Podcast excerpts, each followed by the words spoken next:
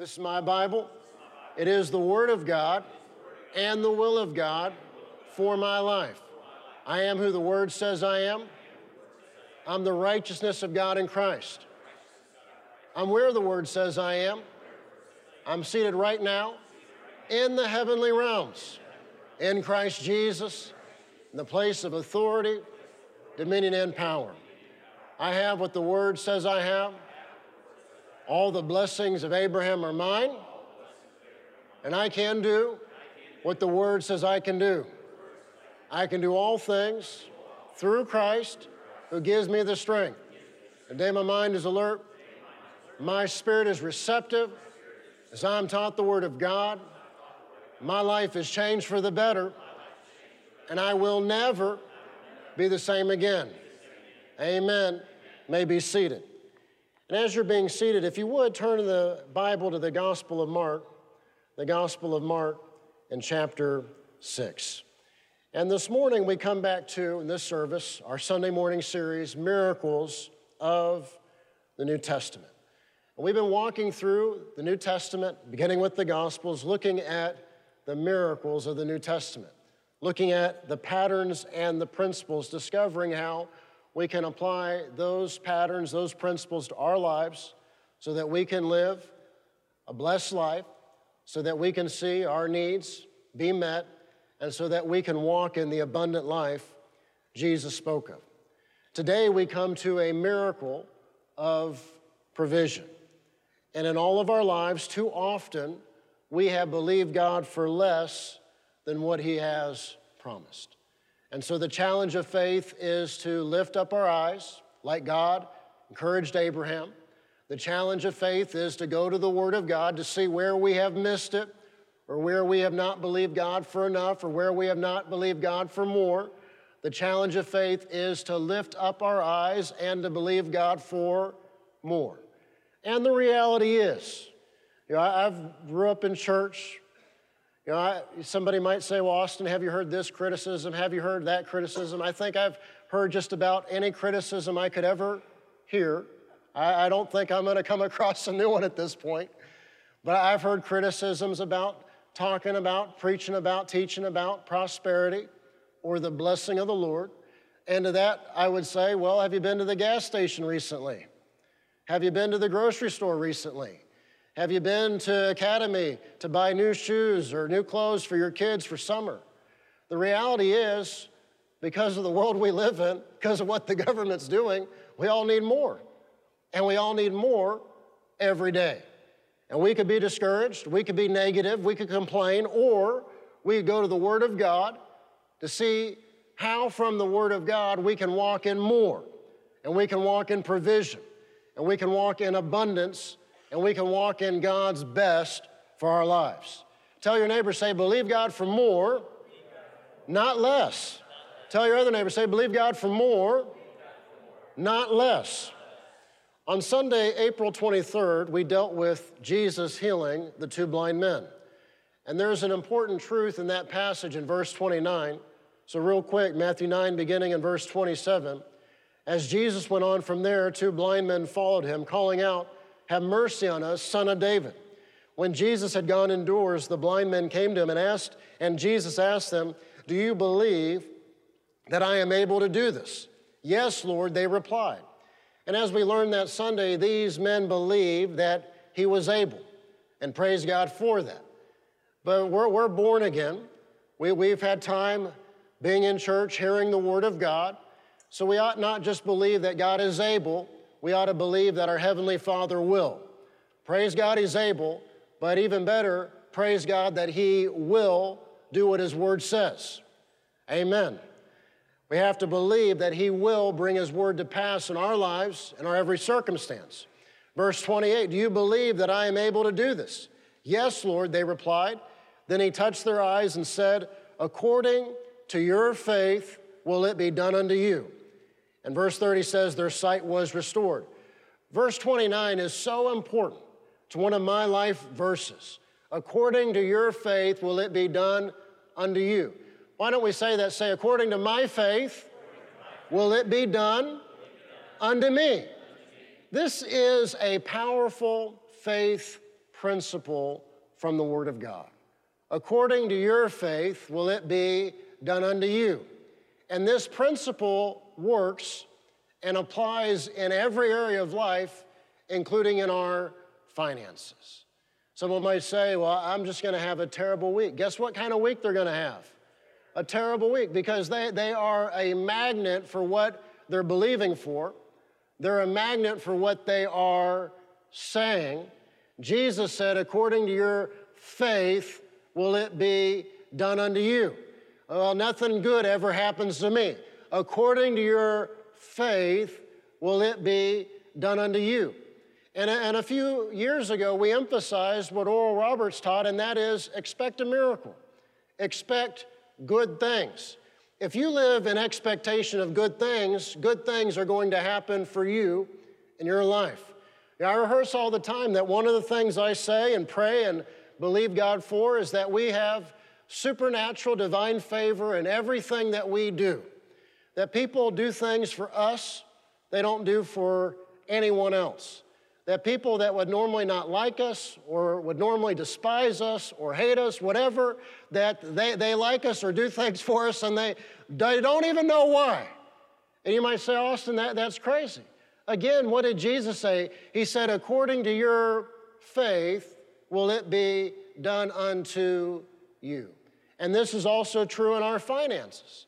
And so what we have to do is lift up our eyes and believe God for more. We have to go to the Word and renew our minds to what the Word says. Say it again, say, according to my faith, will it be done unto me. So in our lives, we receive what we believe God for. And if that's the case, we ought to believe God for more, not less. Now, again, our comfort level is often what we grew up with. Our comfort level is often what we heard in church at some point in our lives. But that's why I'm challenging you. You have to go to the Word of God and check things out for yourself. You have to go to the Word of God and renew your mind to the Word of God and lift up your eyes and believe God for more. And this concept is all over the Bible. I'm going to give you just three examples.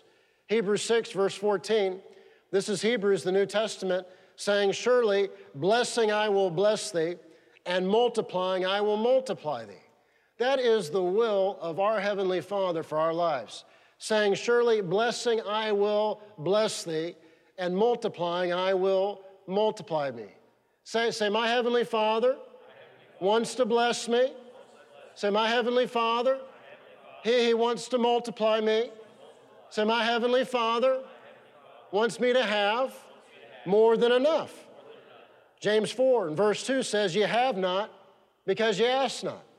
And see, it often makes us feel better when we say, well, I have not because of this or because of that or because of so-and-so, or so-and-so did this and so-and-so did me wrong, or if I had had a better situation, or if I had had better parents, or whatever it is. But the New Testament tells us we have not because we ask not. So again, we have to go to the Word and renew our minds to the Word of God and lift up our eyes and ask who? Who do we ask? You know, you might say, well, I could have had better parents.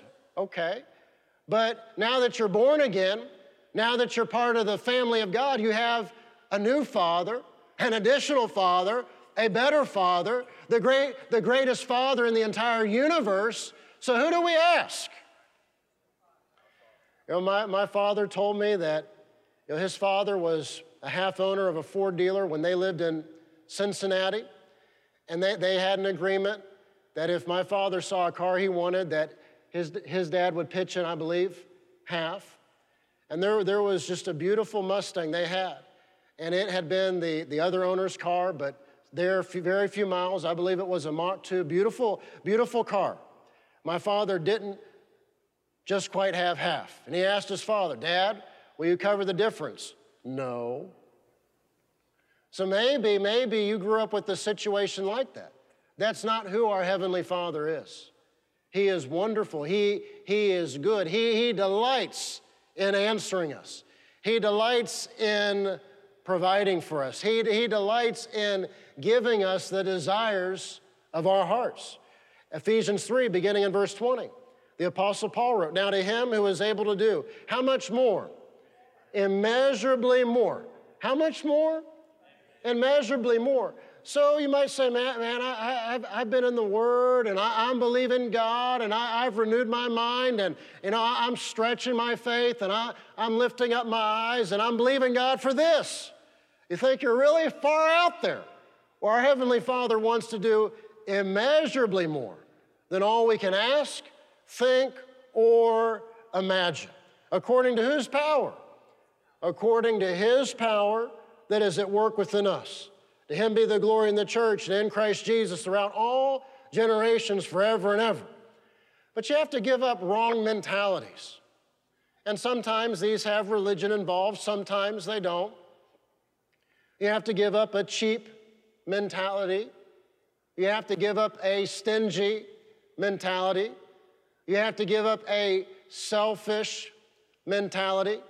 You know, if a man's got something wrong with him, he'll make sure he gets the best possible care. But if something's wrong with the wife or a kid, sometimes a man will say, well, you know, is there a place we get that done cheaper? You got to give up all those unrighteous attitudes. You know, there's a religious mentality that says, well, if it's this brand, it's all right. You're not going to lose your salvation. But if you get something just a little bit nicer, you're going to end up in hell. That is a religious mentality. It's a governor. It's a limiter on your life and your faith and what you're believing God for. And it hinders our Heavenly Father from blessing us the way He wants to. Pastor dealt with another one at 9 a.m., and that is people being ashamed of the blessings of God and hiding the blessings of God. We ought not be ashamed of our Heavenly Father. We ought not be ashamed of being His children and the people of God in these dark days. And we ought not be ashamed of His blessings. We ought not be ashamed of His provision. But sometimes, because of pressure from the world or pressure from culture, we'll hide the blessings of God. But to walk in His best, you can't be ashamed. And He can't hide His blessings. To receive more, we have to qualify. And how do we qualify? Jesus taught in John 15, verse 7, if you abide in me and my words abide in you, you shall ask what you will. Who wills? What we will. If you abide in me and my words abide in you, ask what you will, and it shall be done unto you. Say what I will. And again, we're gathered here on Sunday morning, on a holiday weekend. So I would say most of us, what we desire is good and godly and righteous. He wants to give it to us. He wants to bless us. He wants to provide and to provide wonderfully for us. After the first service, a young man is in college now. He walked up and told me that he was so excited he's about to get his first car on his own. He has a car that his parents helped him with, but he's older now, and it's going to be his first major purchase on his own. And so he was so happy, and he was telling me about it and what it is and the color, and then he told me it's a special performance model, so it's the nice one. And I just smiled and told him, we're happy for him. It's wonderful. When you bring it to church, I want to see it. You know, that our Heavenly Father, He is good. He is wonderful. And He wants us to have our needs met. He wants us to have plenty. He wants us to have more than enough. As Jesus taught in John 15, verse 7, He wants us to have what we will and what we desire. But we have to meditate on the Word of God. We have to renew our minds to the Word of God. We've got to know what the Word says and become convinced that what God says in His Word, it is ours. It belongs to us. Romans 12 and verse 2 says, do not conform any longer to the pattern of this world. What's the pattern of this world? It's evil. It's wickedness. It changes every single day. Do not conform any longer to the pattern of this world, but be transformed by the renewing of your mind. See, when you were born again, whether you gave your heart to Jesus in Children's Church or whether you recently prayed and confessed with your mouth and believed in your heart. When you're born again, the real you was born again. But you didn't get a new physical body. You know, it'd be awesome if, you know, especially for those of us that are older and our metabolisms have slowed down, if when we were born again or prayed the prayer of recommitment, if we received a new physical body. That's coming. That's not now. You know, or if you had no hair, or you suddenly had hair, or maybe you didn't get the perfect score on the SAT when you're born again, you know, God boosted your IQ 100 points. That'd be great. What's born again is the real you on the inside, but your mind is not born again. And that's why you have to renew your mind to the Word of God. And that's why if you grew up with certain prejudices or certain beliefs that are wrong according to the Word of God, you got to get into the Word of God and renew your mind to the Word of God and get those things out of your life. But be transformed by the renewing of your mind, then, and say it this way, then and only then you will be able to test and approve what God's will is, His good, pleasing, and perfect will. So in these days, you know, we could complain about what things cost, but things cost what they cost. And again, I'm all for good stewardship.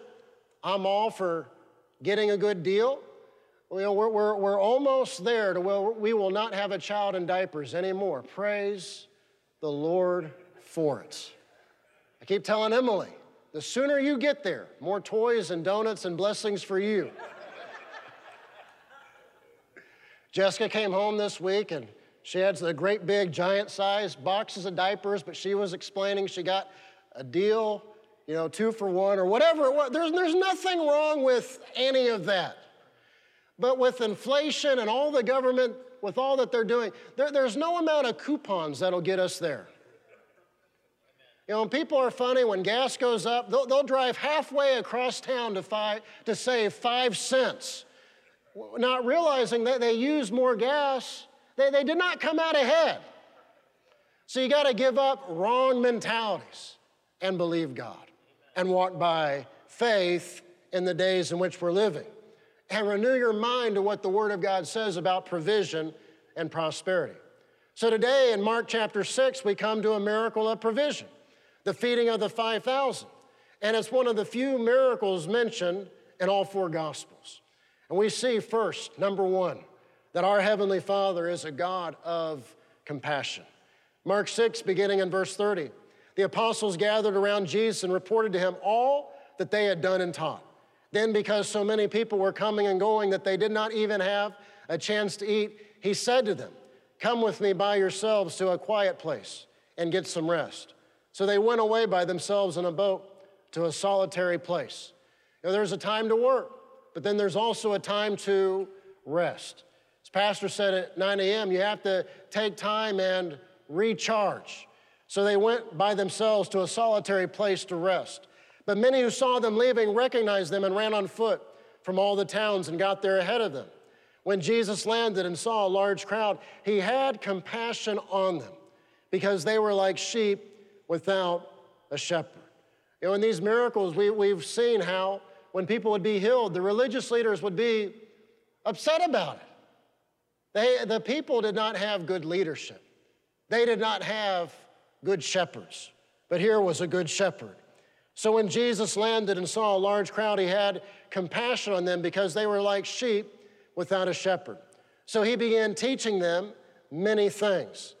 We've dealt with how when Jesus experienced a lack of honor and a lack of faith in his own hometown and was unable to do any mighty miracles there except heal a few sick people, the Gospels tell us that after that he went around teaching. You know, what's the answer for unbelief or not enough faith or areas in which we have not renewed our minds enough? And the answer is the teaching of the Word of God. So he had compassion on them, and he taught them.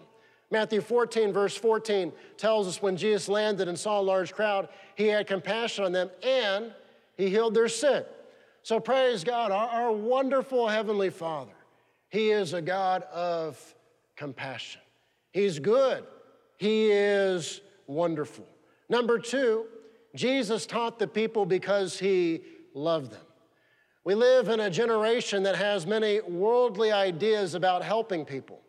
But the best way to help people is to teach them how they can take action for themselves.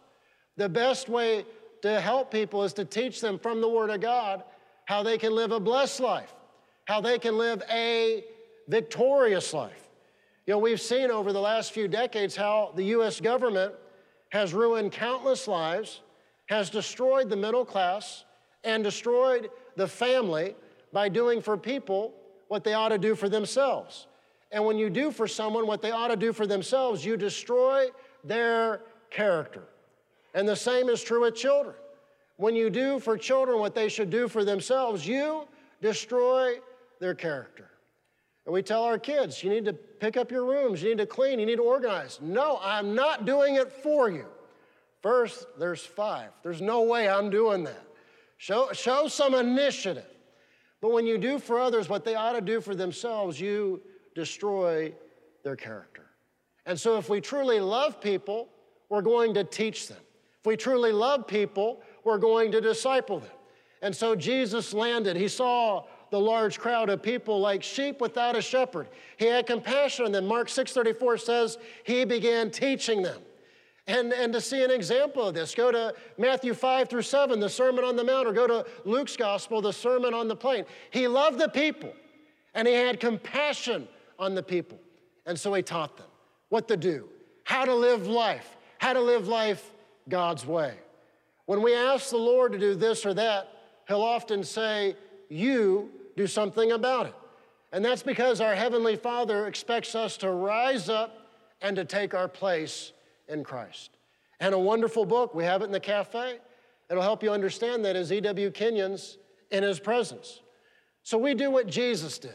We help people by teaching them what they can and should do for themselves and how they can live their lives according to the Word of God to live a blessed life, to live a victorious life, to do things God's way. He had compassion on them. He loved them, and so he taught them. There was a large crowd and they were hungry. He loved them. He had compassion on them. Recently received a prayer request. A man living local wrote that he's in his 60s. His wife just told him that she's leaving. And his email was heartbreaking. And so I told him, I said, come. And come Friday or Saturday morning when we have prayer, come sit in on any of the groups. There are men in those groups from all stages of life. Some, many that have hit rock bottom, many that God's done wonderful things. Come, we'll love you. We'll teach you. That's the answer.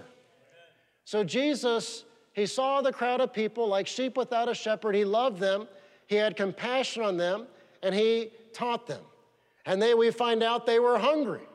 Get a large group of people. Somebody's going to be hungry. They had been there a while. They were hungry. The disciples brought this problem to Jesus. And in verse 37, he said, you give them something to eat. Lord, here's a problem. He told them, you do something about it. Mark 6:35, by this time it was late in the day. So his disciples came to him. This is a remote place, they said, and it's already very late. Send the people away so they can go to the surrounding countryside and villages and buy themselves something to eat. But he answered, you give them something to eat. It's like the Lord telling us, you do something about it. And many times we'll want the Lord to do this or that so we don't have to do anything. And he said, you give them something to eat. You do something about it. They said that would take 8 months of a man's wages. It was a large crowd, 5,000 men plus women and children. And whatever it cost then, this had been a group of Americans in 2023, it would have cost a whole lot more. They said that would take 8 months of a man's wages. Are we to go and spend that much on bread and give it to them to eat? And he told them, you give them something to eat. Matthew 14:16 records Jesus saying, they do not need to go away. You give them something to eat. The disciples said, that would take 8 months of a man's wages. Are we to go and spend that much on bread and give it to them to eat? The Lord knows what it costs. Tell your neighbor, say, the Lord knows what it costs. Tell your other neighbor, say, the Lord knows what it costs. And again, this is why we have to renew our minds to the Word of God. Sometimes there'll be a story in the news about a child not being taken care of or not being well-fed or clothed, and those stories are so heartbreaking and so tragic. Our Heavenly Father is good, and He loves us. I remember being a young man, elementary school, then junior high, and meetings with my parents and hearing Kenneth Hagin Sr. preach, and he would talk about Isaiah 1:19. If we're willing and obedient, we'll eat the best of the land. He would say that if it's God's will that we eat the best of the land, it must be the Lord's will that we drive the best of the land and wear the best of the land. But let's just talk about eating the best of the land. To eat the best of the land costs more than to eat the cheap of the land. To eat what is good for you and organic and natural and doesn't have a million chemicals or a list of 55 things on the back of the packaging, that costs more than eating junk food. And again, maybe you grew up in a situation where you were not well taken care of. Well, we're not talking about that. We're talking about our wonderful Heavenly Father. And He wants us to eat what? He wants us to eat the best. And He wants us to have the best. He wants us to live in the best. You might say, well, what does that cost? He's the Ancient of Days. He knows what it costs. They said, are we to go and spend that much on bread and give it to them to eat? Now notice, they didn't say, well, Lord, we don't have it. They said, are we to go and spend that much? So they had the money. They had the money. Tell your neighbor, say, they had the money. Tell your other neighbor, say, they had the money. You got to give up all the religious ideas you heard that Jesus and the 12 disciples went around with signs. Please, won't you give us a cup of water? Please, won't you give us a meal? See, religion and religious attitudes would have you believe that Jesus and the 12 were so poor that they couldn't afford to eat at Taco Casa after church today. That's what religion would have you believe. But if you'll read the Gospels and renew your mind to the Word of God and look and pay attention to the details, you'll see that that is not the case. Are we to go and spend that much on bread and give it to them to eat? They had the money. 8 months of a man's wages plus more in the bag. And we know that they had a thief for a treasurer. His name was Judas. The disciples were all first century Jewish men. They would have been married. They would have had children. The Bible tells us that Peter had a mother-in-law. So Jesus had 12 full-time associates, 12 men in the first century who traveled with him. Those 12 men had 12 families counting on the Lord. They constantly traveled, so there were travel expenses, plus they had a thief who was the treasurer. That's a lot of expense, and there's some waste there too. And with all that going on, they had the money. You give them something to eat. Lord, are we to go and spend that much? And notice, there's another religious attitude there, trying to do things on the cheap. Might as well deal with it. It's a holiday weekend. We're about to hit June 1st, so let's go. Maybe 8 months or so, a man in the church told me that he had planned a vacation getaway with his family here local. They had gone to stay in what was supposed to be a nice place, but when they got there and saw what was going on in the foyer and the lobby, and then went out to the big resort pool and saw what was going on, man and his wife said, man, there's something really weird going on here at this hotel. And it wasn't even June. And so they found out from the reception area that the men's gay volleyball team or whatever was doing a getaway there at the hotel. And so that man and his wife made the decision that they were leaving. No refund or not. Now let's go ahead and deal with another mentality.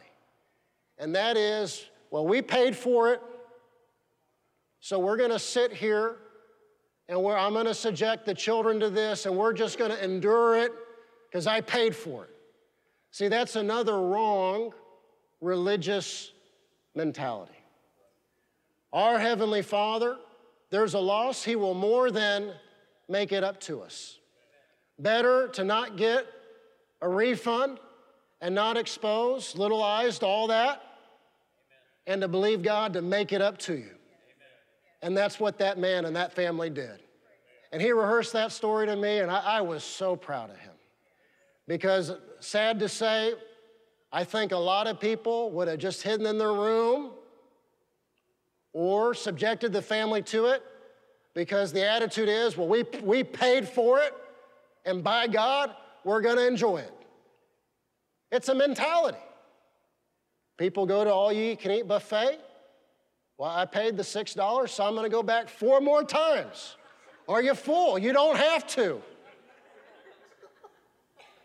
So part of walking in the blessing of God is giving up wrong attitudes, wrong mentalities. And they could be things we grew up with. It could be religious prejudices and attitudes. They had the money. The disciples said to Jesus, that would take 8 months of a man's wages. Are we to go and spend that much on bread and give it to them to eat? Number 3, the Lord works with what we have, not with what we don't have. And we've seen this principle repeatedly in this series. Our Heavenly Father rewards good stewardship. Do you want more? You have to be a good steward with what you have now. Do you want more? You have to honor God and tithe with what you have now. Do you want more? You have to save and invest with what you have now. Do you want more? You have to be generous and be a blessing with what you have now. You have to use what you have now. You have to be a good steward with what you have now. Mark 6:38, how many loaves do you have? Go and see. When they found out, they said 5.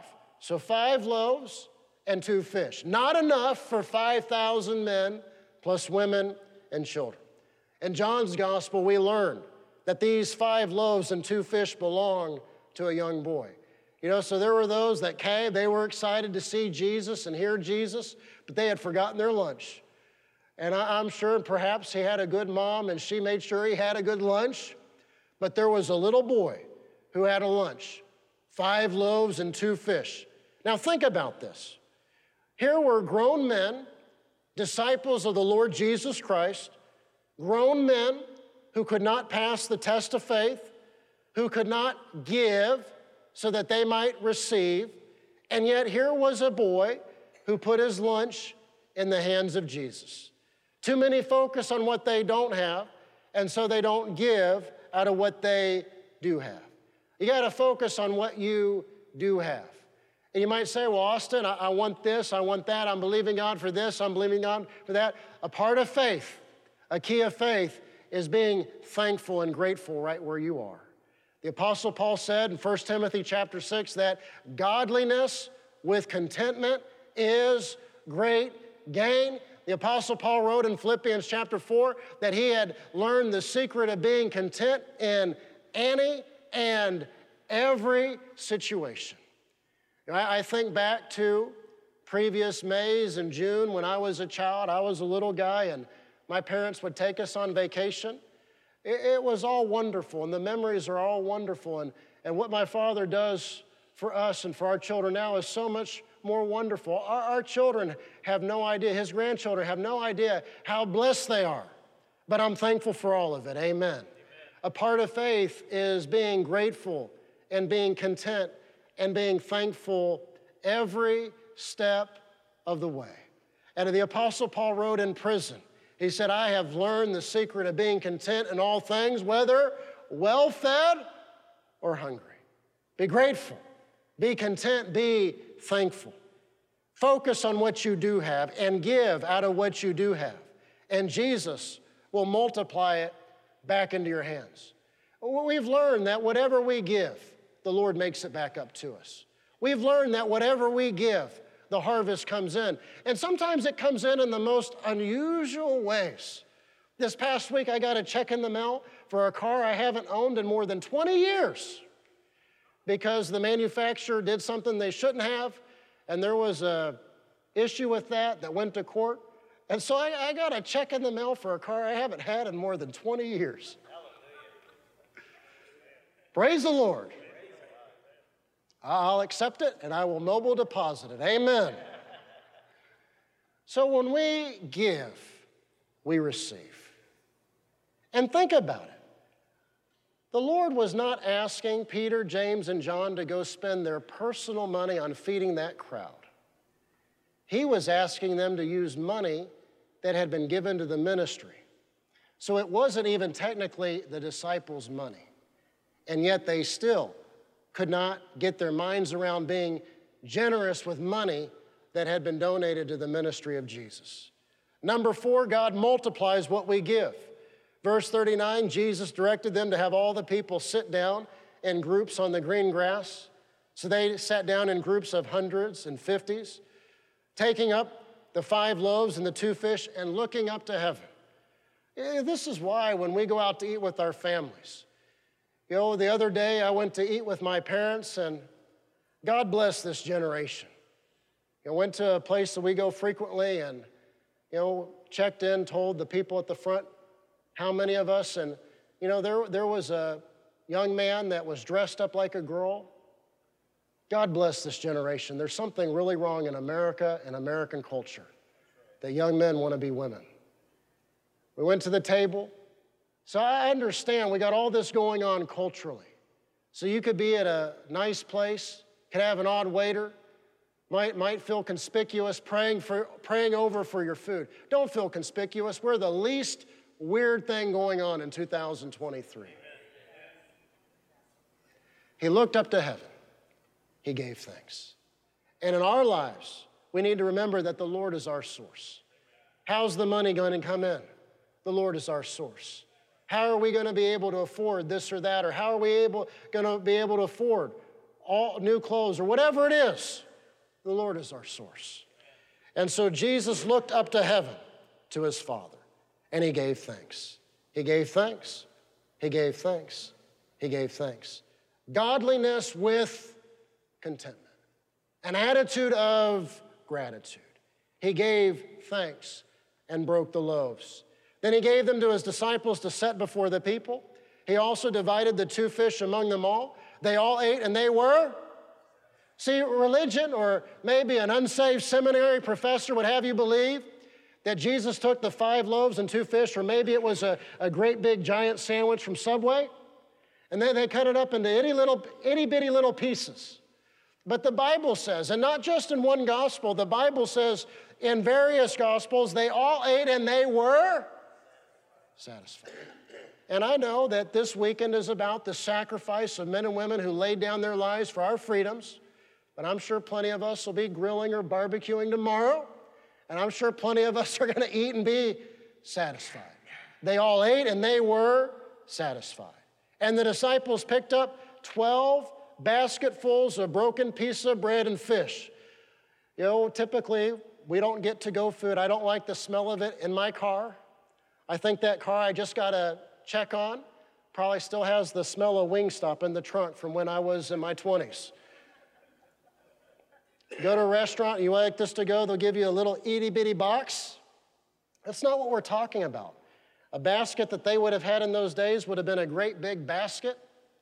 There were 12 basketfuls of broken pieces of bread and fish, 12 basketfuls left over. And the number of men who had eaten was 5,000. 5,000 men, plus women, plus children. And no, it's not like our society and culture today. The number of children would have been astronomical. 5,000 men with women and children. And they all ate, verse 42, they all ate and they were satisfied. Isaiah 1:19, if you're willing and obedient, you will eat the best of the land. Our Heavenly Father wants us to eat and to be satisfied. Matthew, Mark, Luke, and John, all 4 Gospels record that there were 12 basketfuls left over. Matthew and Luke both confirm that they all, each and every one, every man, every woman, every boy, every girl, they all ate and they were satisfied. John tells us that they all ate as much as they wanted. So picture that. They all ate and they were satisfied. And I'm sure there was a little boy here and a little girl there, and that they went back for seconds or thirds. They all ate as much as they wanted. And there were 12 basketfuls left over. Our Heavenly Father does not want us to be in need or in lack. Too many believers think that they prove their holiness by being in need, or they prove their piety by their poverty. That's nonsense. Our Heavenly Father is Jehovah Jireh. He is the Lord God, our provider. He is El Shaddai, the Almighty God, the all-sufficient God, the God of more than enough. They all ate and they were satisfied. John tells us they all ate as much as they wanted. So Jesus made sure the people received as much as they wanted of both the bread and the fish. We began this morning in Matthew 9 where Jesus said, according to your faith will it be done unto you. Why don't we say that? Say, according to my faith. According to my faith will it be done unto me. If there's not enough, it's not because it's the will of God that you are in need or in lack or not have enough. God's will for all of our lives is plenty. His will for all of our lives is more than enough. So what we have to do is renew our minds to the Word of God. What we have to do is to begin to believe Him and to believe Him for more. And the truth is, so often we're unthankful and ungrateful because we're focused on what we don't have. Instead, we have to take what we do have, be thankful and grateful for what we do have, and realize and see from the Word of God that, like that little boy, that if we'll put what we do have in the hands of Jesus, He'll multiply it, and it will become more than enough. Please bow your heads. You might be here today, and you've heard me describe God as wonderful, God as good, and you might say, I've never heard about Him like that. Father God is wonderful, and He is good, and He loves you, and that's why He gave His Son Jesus. And Jesus gave His life for you so that you could be a part of the family of God. He did all that He did for you because He loves you.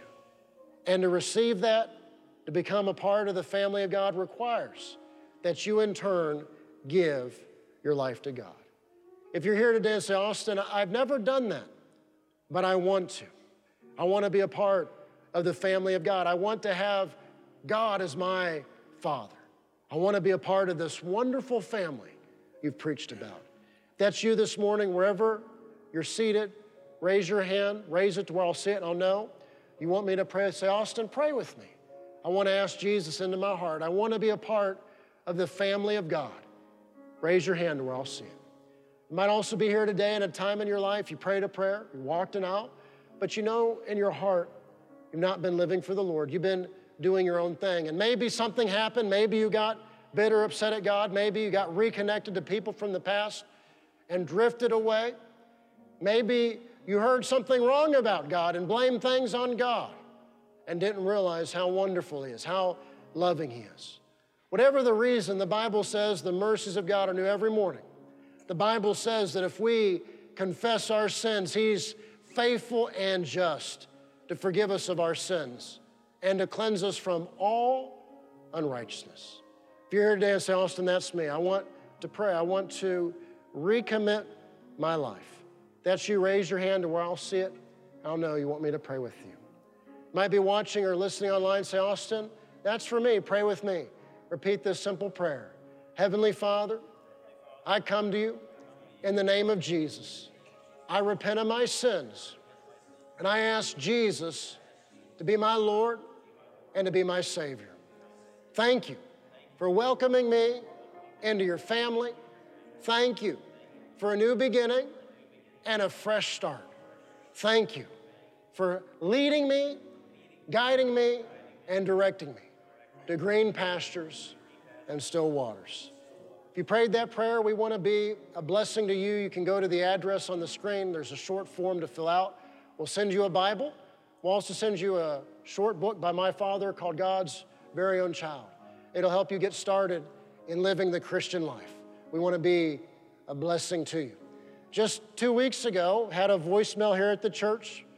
A man in Virginia somehow, some way came across services online, somehow, some way was watching, and one of those messages, he prayed at the end and gave his life to Jesus Christ. And he was calling and leaving a voicemail, expressing gratitude and asking for recommendations for a similar church in his area in Virginia. the Lord is good. Amen? Amen. Now, I didn't deal with in the message that there are times and there are stages to life, and that's why the Apostle Paul spoke about godliness, the godliness of contentment. You know, I remember when Sophie, our oldest, it was time for her to be here at St. Paul's, and I had to adjust to that and get my mind around that. Jessica and I, we get the same discount every other, whether school employee or church employee gets. There's no favoritism here. And so I had to adjust to that. Well, now with 5, we're at a different season and a time of life. At every step along the way, at every level of blessing, you gotta be grateful, you gotta be thankful. And we may be believing God for this or that, or we may want or desire this or that, and there's nothing wrong with that. One of my favorite verses, Psalm 37:4, delight yourself in the Lord, and he will give unto you the desires of your heart. But we don't have to have everything today. I said we don't have to have everything today. We don't have to have everything right now. And one of the lessons I've learned in the past years that as things cost more and more, I can't do everything in my own strength. You know, if you go sign your name for everything, you're going to get in trouble. So as things cost more, I've learned I just have to look to my Heavenly Father and believe Him. You know, and doing things in your own strength, that's one thing. But the Lord blessing you and the Lord providing and you taking what you do have and putting that in the hands of Jesus, then when you're not even expecting it, this or that desire, this or that blessing show up, it's wonderful. Amen. And I've learned with the Lord, there aren't 60 payments, there aren't 72 payments, amen. So look to the Lord and believe Him for more, amen. Well, I hope the message today was a blessing and encouragement to you.